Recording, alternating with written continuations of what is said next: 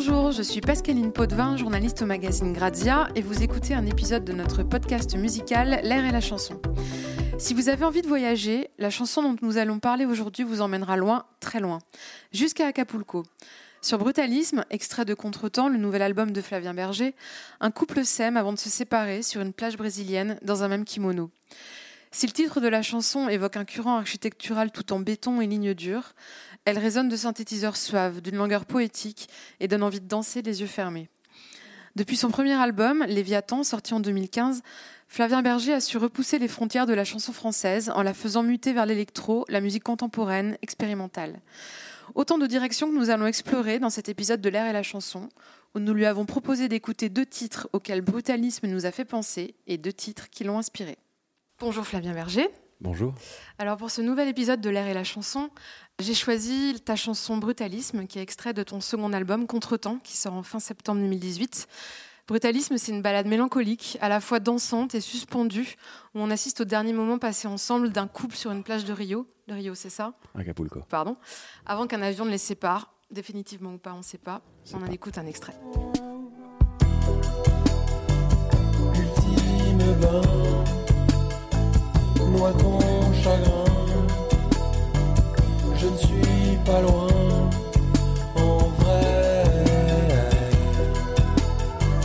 Je te rejoins le mois prochain. Je vais t'aimer l'éternité. Voilà, Brutalisme de Flavien Berger.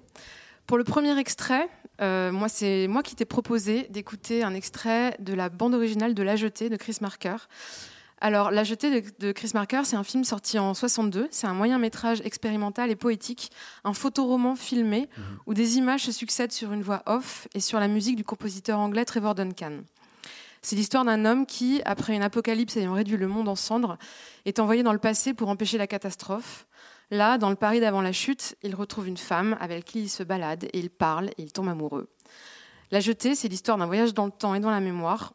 On en écoute un extrait. Ceux qui mènent l'expérience resserrent leur contrôle, le relancent sur la piste. Le temps s'enroule à nouveau. L'instant repasse.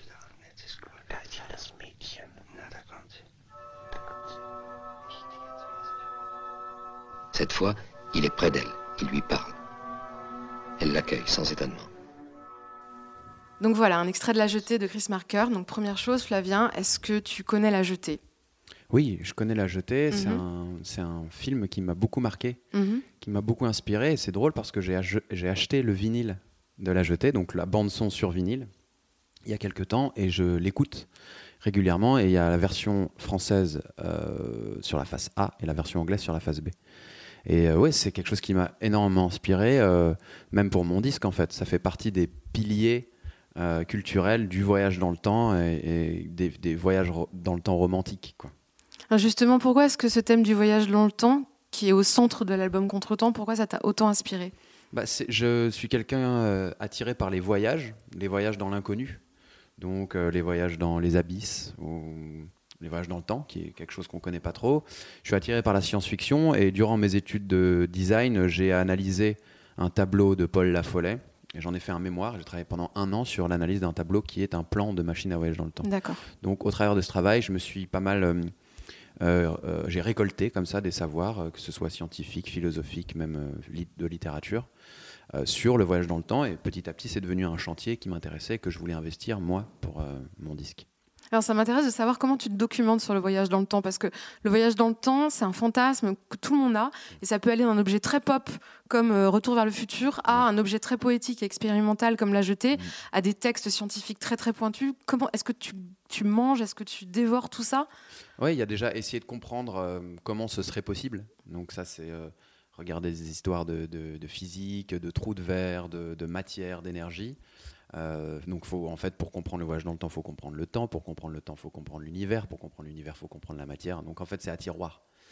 Et, euh, au, sein de ça, euh, voilà, on est attiré par, euh, je sais pas, des ouvrages comme Barjavel ou comme le, Voyageur imprudent ou comme La Jetée de Chris Marker ou comme Je t'aime, je t'aime d'Alain Resnais.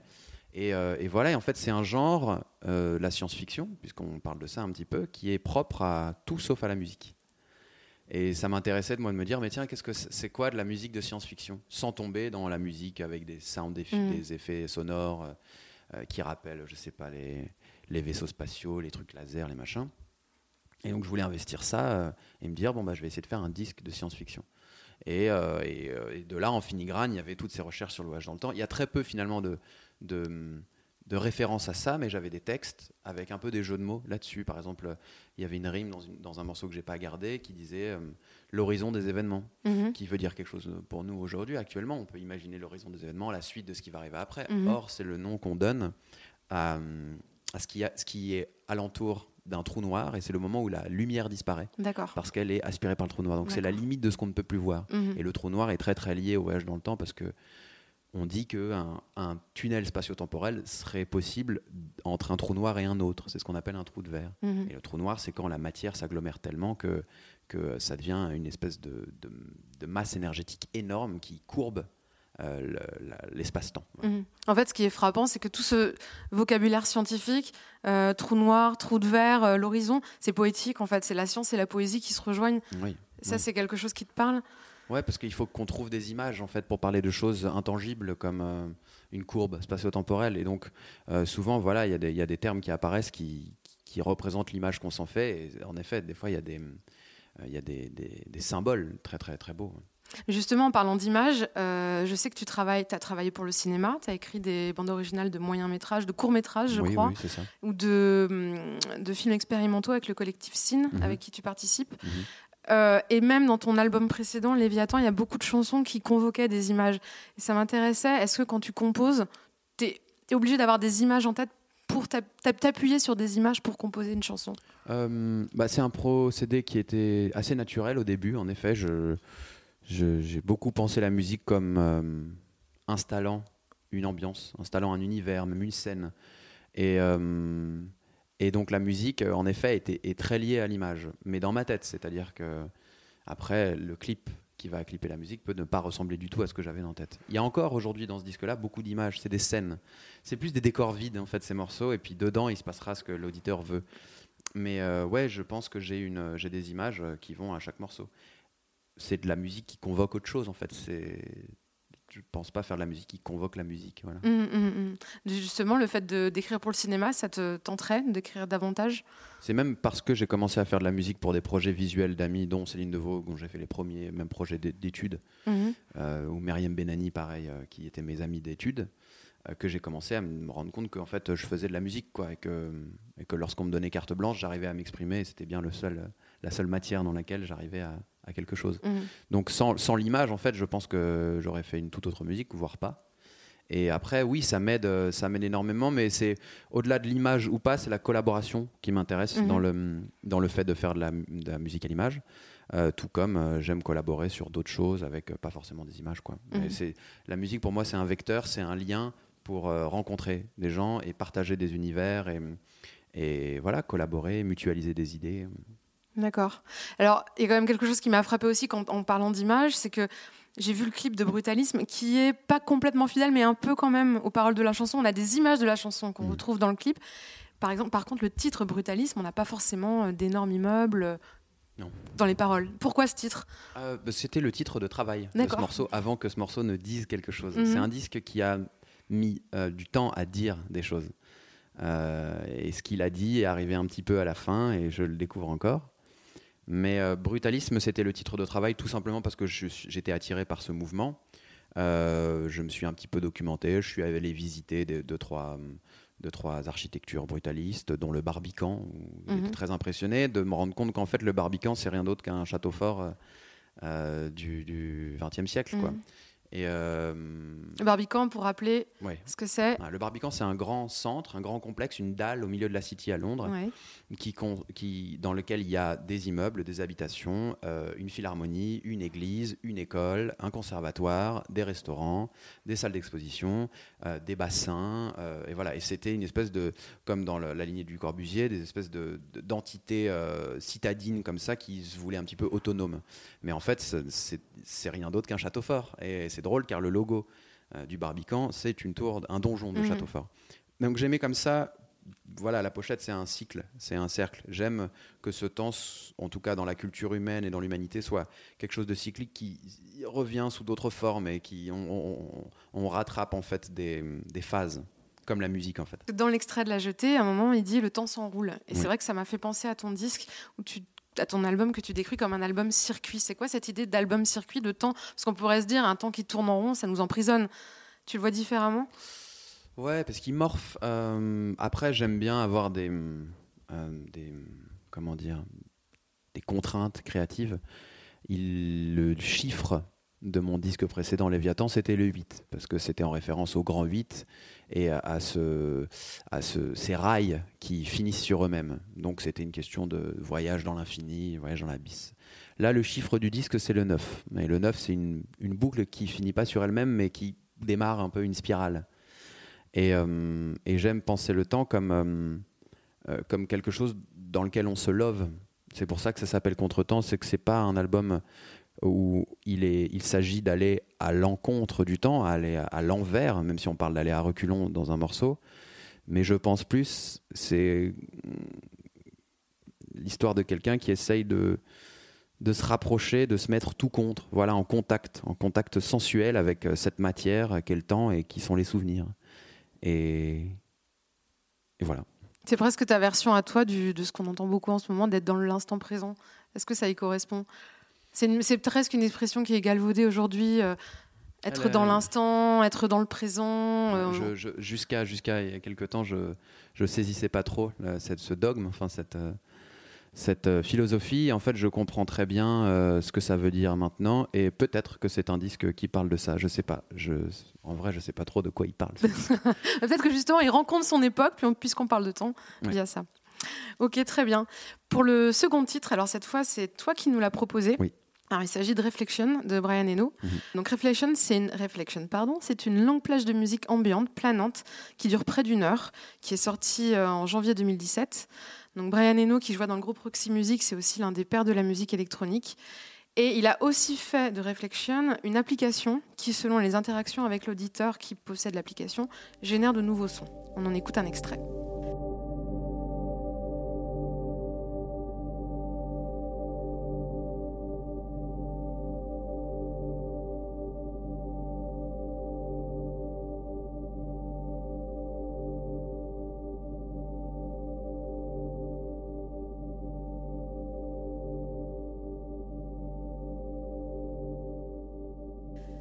Voilà, donc Reflection de Brian Eno. Flavien, pourquoi ce choix? Euh, j'aime euh, l'idée de j'aime l'idée du reflet. C'est quelque chose dont je parle euh, de manière évidente ou pas dans ma musique. Le reflet, c'est très important pour moi. Je pense que mes disques sont la forme narrative de mes disques sont le reflet, la fragmentation des scènes par, euh, par instants musicaux. Et le reflet, c'est aussi quelque chose dont je parle beaucoup en live, en concert, parce que voilà, on se reflète euh, entre moi et un public, on se reflète euh, des choses, des éclats, des regards, des, sentiments, des sensations. Et euh, que Brian Eno, qui est pour moi un des maîtres de la production, du concept musical, fasse une pièce là-dessus, j'ai trouvé ça magnifique parce qu'en fait, en musique, il n'y a pas de reflet. En vrai, le reflet, c'est quelque chose de visuel. Et souvent, on emprunte à, euh, un corps, euh, un corps euh, verbal d'un sens, des mots pour parler de ce qui se passe dans un autre sens. Mhm. Et hum, le reflet, c'est pas l'écho. Parce que l'écho, c'est la répétition de quelque chose, c'est la trace de quelque chose. Alors que le reflet, il peut être déformé, il peut, il peut changer, il peut être hum, plus petit, plus grand. euh. Et donc j'aime bien que la, musique, la musique générative de Brian Eno euh, soit dans cette symbolique du reflet. Et c'est une plage qui m'aide beaucoup à me concentrer, à écrire, à me sentir bien, à, m'accompagner. euh. Je l'écoute très très souvent c'est drôle, je ne savais pas que ça faisait partie d'une appli. J'aime, j'aime euh, ce qu'il a fait de, de ce, j'aime le son et j'aime ce qu'il a fait de, de cette thématique, de la réflexion, quoi.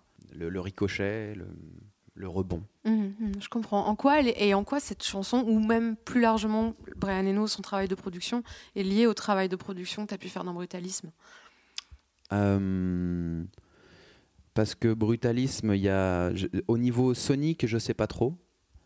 Euh, mais dans l'idée, brutalisme, c'est deux personnes qui se regardent et qui se regardent de près ou de loin à des instants différents et qui sont déjà dans le, dans le souvenir de ce qu'ils viennent juste de vivre ou qui sont déjà en train de se dire qu'ils vont se souvenir de ce qu'ils sont en train de vivre alors qu'ils sont en train de le vivre. Mm. Donc c'est une chanson qui s'attache au présent justement, qui qui l'agrippe pas mais qui le qui le sert. Et euh, et il y a de ça, voilà, la réflexion, la réflexion des sentiments dans le cœur de l'autre, la, la réflexion de ses souvenirs avant même qu'ils arrivent, Le reflet. Le reflet. Et je me demandais, donc si tu, je pense que tu, tu connais bien l'œuvre de Brian Eno et j'imagine que tu connais ses cartes, les Oblique Strategies. Donc je me demandais si tu y avais déjà eu recours. Alors pour expliquer un Oui. petit peu, les Oblique Strategies, c'est un jeu de cartes imaginé par Brian Eno dans lesquels on peut piocher quand on n'a pas l'inspiration. Et ça délivre un conseil, à chaque carte un conseil, comme euh, soyez moins critique mais plus souvent, ou euh, concentrez-vous sur les détails les plus gênants et amplifiez-les, ou juste faites le ménage. Mm. Est-ce que donc tu as recours toi aux Oui, régulièrement. Je les ai pas. J'ai Mhm. des amis euh, qui les ont.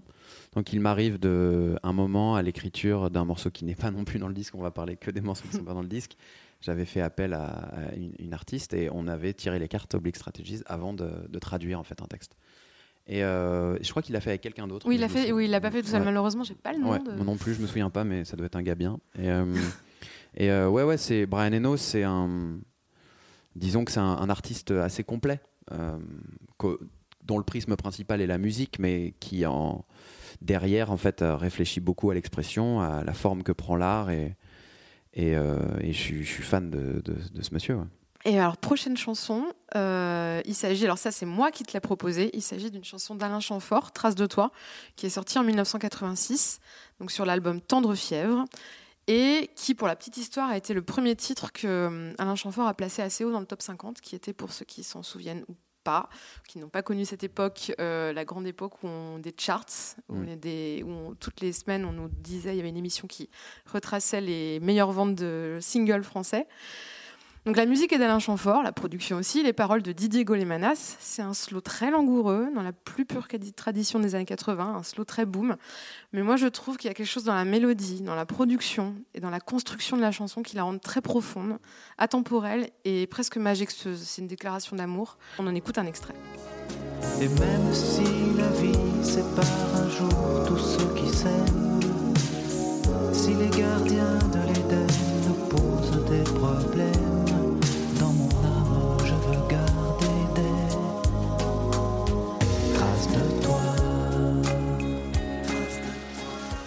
Donc Flavien, une réaction à la trace de toi d'Alain Chamfort. Je connaissais pas ce morceau, euh, je le trouve très très bien. J'aime les différentes dynamiques qu'il y a au sein du morceau, le refrain un peu burlesque. Euh, Qu'est-ce que tu appelles burlesque Ben, c'est un peu fanfaronnant tout à coup, il y a un contretemps qui démarre et puis, euh, et puis là où c'était un petit peu dans la retenue, tout à coup ça devient un peu plus, je sais pas, dans l'emphase, dans l'emphase pop. Mais euh, ce, qui, ce qui est drôle, et je pense que c'est lié aussi euh, au, au- au rapprochement que vous avez fait entre ces deux morceaux, c'est qu'on utilise le même synthétiseur. C'est vrai? Oui, qui est un synthétiseur typique de ces années-là que moi je réutilise dans mon disque et qu'aujourd'hui tout, enfin, tout le monde réutilise parce que les synthétiseurs ce sont des instruments parfois qui qu'on oublie, certains types de synthétiseurs et parfois ceux qui ont un son intéressant restent dans le temps. Et c'est un synthétiseur qui s'appelle le DX7 de chez Yamaha et qui a un son comme ça euh, qui rappelle un piano électrique auquel on aurait euh, mis des effets Mhm. De chorus par exemple. Et donc ça fait résonner un petit peu de manière bizarre euh, le son et c'est très typique de ce son-là, euh, de ces années-là. C'est euh, c'est voilà. Et, euh, et donc aussi c'est proche de ça, mais c'est drôle parce que il y a dans ces deux chansons quelque chose du contact. Euh, je parle de brutalisme et de traces de toi. Quelque chose du contact. euh, on parle de peau, on parle de. Enfin, je- je- ce sont des métaphores assez sensuelles, quoi. Euh, il est, il est même plus explicite que moi. Mhm. Mais, mais je connaissais pas ce morceau et je, je l'ai mis dans ma playlist Ah bah, tant mieux. de baladeur. Mais justement, euh, quand on parlait du coup de cette sonalité, moi j'ai j'ai quand même noté, tu dis qu'il est plus explicite que toi, mais quand même, dans ta chanson, moi j'ai noté un morceau de texte qui moi me touche, que je trouve très beau, qui est un peu plus de minutes avant l'après. Au matin, j'ai le visage griffé. T'as zoomé dans mes plaies une fois encore. Tu vois mon épiderme, c'est la vallée de la mort. Je trouve ça très beau et pas moins explicite que ce que dit Alain Chamfort. Et je voulais savoir Est-ce que tu te souviens comment c'est venu Ouais, cette ça- métaphore avec la vallée de la mort euh En fait, ça parle de plusieurs choses, euh, plus ou moins personnelles, mais euh, il y, a, il y a des éléments que je voulais placer. Et j'aime beaucoup les changements d'échelle. Et il y a, l'épiderme un peu en, en toile de fond dans ce disque. On en parle souvent. Et euh, voilà, la peau, c'est une manière d'exprimer les choses. Euh, dans notre société, le stress, par exemple, peut, se, peut sortir par la- les pores de la peau. Et c'est une manière de sortir. Et j'aimais bien cette idée que euh, quelqu'un qui aurait des problèmes d'épiderme, comme ça, dirait bah ouais, c'est c'est la cata. Mhm. Mais en même temps, il y a cette idée que lorsqu'on zoome vraiment sur, euh, avec- au microscope, la peau ressemble à des grands canyons. Et, et donc j'aimais cette idée qu'on change d'échelle et que tout à coup on se retrouve tout petit, et puis très grand, et puis de loin, et puis on regarde de l'avion, et puis on zoome dans la peau, et ainsi de suite. Il y avait cette idée de zoom infini comme ça. Mhm. Et, euh, et le visage griffé, c'est pareil. C'est quand, euh, quand quelqu'un se fait du mal à lui-même euh, dans son sommeil sans s'en rendre compte. Il y a, il y a cette expression de, de, de, de dire en fait, tu, tu, tu me connais plus que moi, peut-être. Souvent, on est avec quelqu'un qui, qui connaît. Enfin, on est avec quelqu'un qui nous connaît plus qu'on se connaît nous-mêmes. Mhm. Donc, c'est ce jeu de, ce jeu de reflet, encore une fois. Mhm. Je- on- tu parlais de romantisme déjà tout à l'heure quand on a écouté La Jetée. En Trace de toi, c'est une chanson romantique, c'est évident. Euh, Brutalisme l'est aussi. Je crois. ouais. Et je voulais savoir comment est-ce qu'on abordait aujourd'hui le romantisme dans une chanson? Parce qu'on peut être très second degré, on peut se dire c'est mièvre, c'est naïf. Et Brutalisme et Contretemps, Contretemps, c'est un album romantique. Il y a beaucoup de chansons d'amour, de choses qui évoquent comme ça la sensualité, l'amour. C'est quoi ton approche, toi, de la chanson romantique? Bah, romantique, ça a des codes. C'est-à-dire que c'est le désespoir de l'instant qui s'effiloche. Mhm. qui s'étiole, qui disparaît, et c'est la destruction, euh, c'est les vestiges de quelque chose qui a existé. Donc euh, voilà, le, le romantisme, ça a un code. Et je pense que ce disque, en effet, euh, il est pas, hum, il n'a pas la mélancolie de la chose qui s'est passée. J'ai encore une fois, je crois qu'il s'agrippe à ces instants et hum, il se, il se bat pas, mais il se, il se démène pour rester. Euh, C'est un disque d'espoir en fait. Mhm. Or, le- le- le- je crois que la- le romantisme est désespéré. Donc, euh, romantique, ça veut pas forcément dire parler des sentiments. Enfin, pour moi, hein, parler Mhm. des sentiments et, et être euh, parler de l'amour et espérer que quelqu'un euh, nous aime ou espérer aimer quelqu'un. Ça, c'est autre chose. Et je pense que hum, il y a très peu de désillusions dans ce disque. Il y a juste le, le présent qui est, qui est attrapé au col comme ça, Euh, comme on- quand on attrape quelqu'un pour l'embrasser. Mhm, mhm, D'accord. J'ouvre aussi le fait d'avoir t'avoir fait écouter Alain Chamfort, c'était aussi un moyen pour moi de te faire parler de la chanson française en général. Euh, cette année, ou non, depuis l'année dernière, tu t'inscris ou on t'inscrit dans une tradition de chansons françaises euh, connue. Tu as signé un titre, tu as collaboré avec Étienne Dao sur son dernier album, sur le titre Après le Blitz. Tu étais sur la compilation en hommage à Yves Simon où tu as repris euh, Macadam à quatre voix, voilà, c'est ça. Euh, je voulais savoir, c'était quoi ton rapport et ton histoire avec la chanson française? Est-ce que tu en écoutes beaucoup? Est-ce que c'est quelque chose que tu connais bien ou que tu pioches comme ça? Hum, bah, pas vraiment. Mhm. Euh, je pense que de fait, si je chante en français dans des formats un peu pop, euh, avec plus ou moins de, de rimes et de d'images, je suis un chanteur français. Euh, mon rapport aux aînés, il est il est un peu comme un mauvais élève parce que j'ai découvert euh, la musique de mes aînés très tard et, euh, et c'est plus euh, eux qui m'ont invité Mhm. et que, que moi qui suis allé vers eux. Et c'est quelque chose qui me touche beaucoup parce que ça reste une, la per- on, on perpétue une culture comme ça et la curiosité des aînés euh, et leur vitalité fait que nous, du coup, on peut aussi s'exprimer et c'est génial parce que c'est assez vertueux comme cycle. Le fait est que j'ai écouté un peu comme tout le monde, mais je viens pas d'une famille ou d'une culture où on écoutait, euh, où il y avait la photo de Brassens, Mhm. Ferré et Brel à, Mhm. à la, à- accrochée au mur.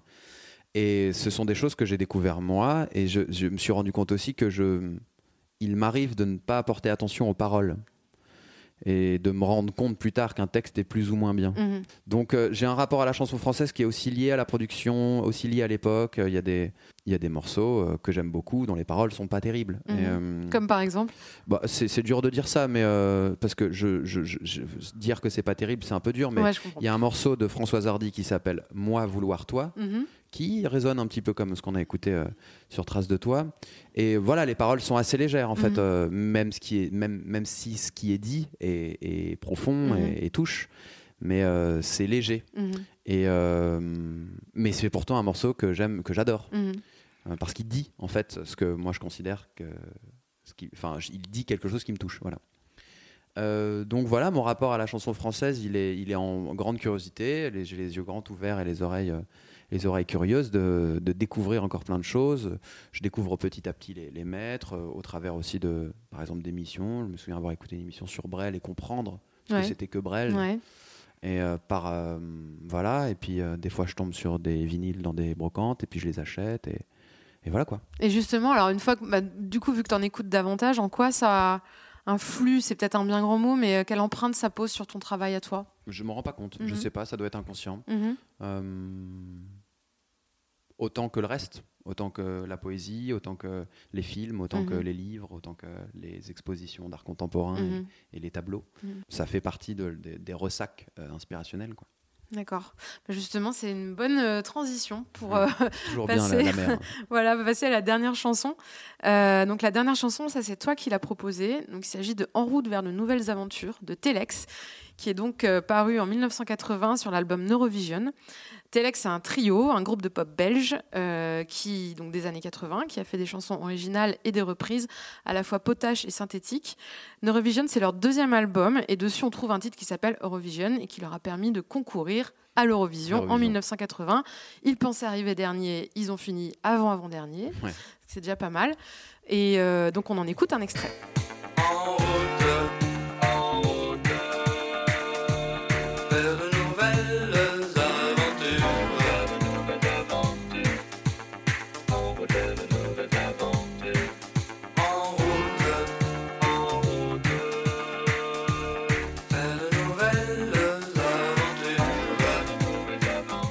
c'est En route vers de nouvelles aventures de Telex. Donc Flavien, pourquoi est-ce que tu nous proposes ce titre? Ben, pour, euh, re- pour parler du voyage en musique, Ouais. encore une fois, c'est un, c'est un, un morceau que j'aime bien parce qu'il nous installe dans notre position d'auditeur et il nous dit voilà, on regarde ça, on regarde ça, on regarde ça.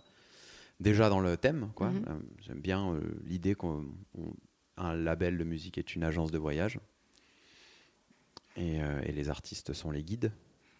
Et, euh, et ensuite, euh, euh, j'aime beaucoup la production et le rapport à la voix et le rapport au swing un petit peu, un petit peu désabusé comme ça. Et, et je trouve que c'est un morceau qui résonne encore bien aujourd'hui. Oui, c'est vrai. Il, il, pas- il fait pas vieux, quoi. Non. Et Telex, ils sont très très forts pour ça parce que un peu comme Kraftwerk, ils choisissent les bons instruments qu'il faut et pour que le- l'électronique vieillisse bien. Mhm. Ce qui est pas, euh, ce qui est pas chose facile. C'est quelque chose que toi tu recherches quand tu composes Tu penses à ça? Est-ce que ça vieillira bien ou pas? Hmm, oui, et même des. Enfin, oui. Et en fait, c'est drôle parce que je vais me contredire moi-même, mais je pense qu'il n'y a rien qui vieillit mal parce que ça vieillit mal, mais euh, au bout de 10 ans, mais 20 ans après, ça redevient bien. Mm. Donc en fait, euh, non, je me pose pas trop la question. Ce qui, f- je me pose la question est-ce que. Qu'est-ce, à quoi ressemble ce son? Parce que le- quand on fait de la production, je pense qu'un des risques, c'est d'être influencé par son époque. Et donc d'entendre des sons chez les autres et se Mhm. dire, bah ça c'est un son bien parce Mhm. que les autres l'utilisent Mhm.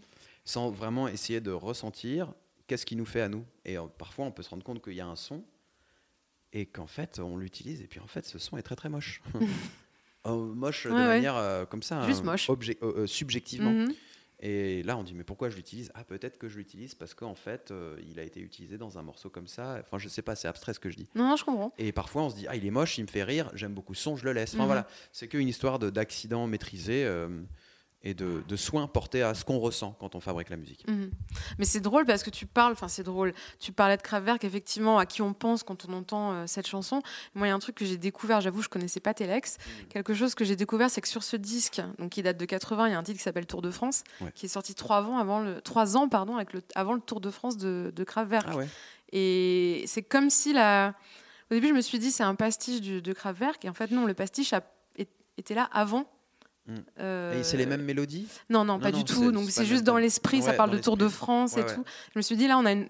C'est dingue, on a une boucle temporelle qui Ouais. on rejoint exactement le. C'est très très moderne. Mm. Ils ont des sujets. euh, de- qu'on n'oserait pas aborder aujourd'hui. Par- Ouais, ça, parler de sport en musique, c'est hyper complexe. C'est- C'est Tellier qui disait, quand il sortait Sexuality, il disait J'ai fait un album sur la famille, j'ai fait un album sur le sexe, qu'est-ce que je vais faire un album après? Sur Dieu Mhm. ou sur le foot? Il a fait un disque sur Dieu, il Mhm. a jamais fait un disque sur le foot. Et euh, j'aurais bien aimé qu'il fasse un disque sur le foot. Ouais, c'est vrai. Mais toi, tu penses aussi tes, tes albums comme ça? Parce que le premier, on avait euh, l'idée d'une fête, je crois, d'une fête sous-marine et, et extraterrestre. Là, on a l'idée du voyage dans le temps. Est-ce que c'est nécessaire pour toi d'avoir une idée comme ça, un Ouais, concept Il y a des thèmes.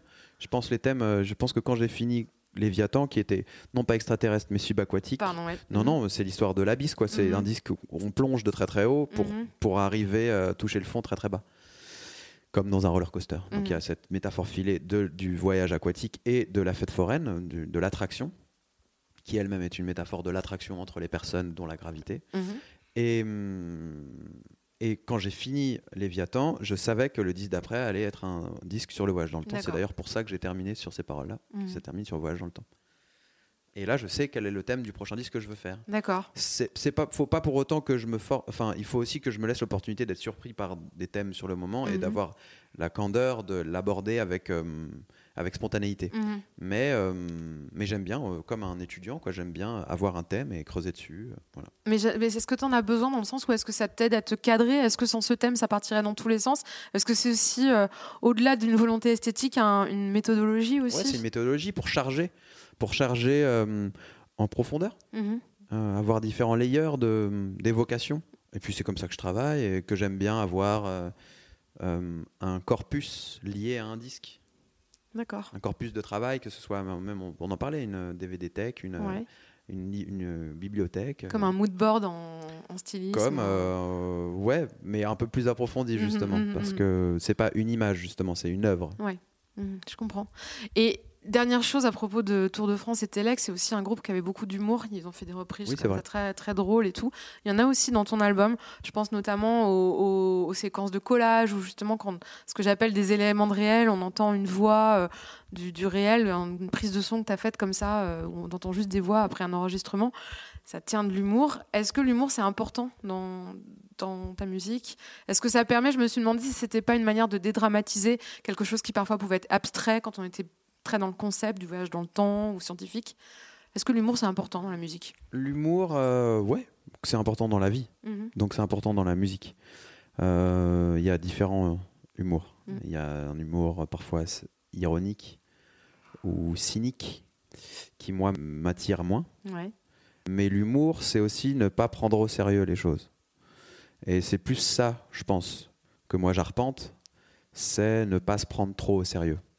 On peut faire de la musique sérieuse, enfin grave, on peut parler de choses graves, mais il faut pas qu'à un moment, on n'ait pas le droit de s'en moquer. Mhm.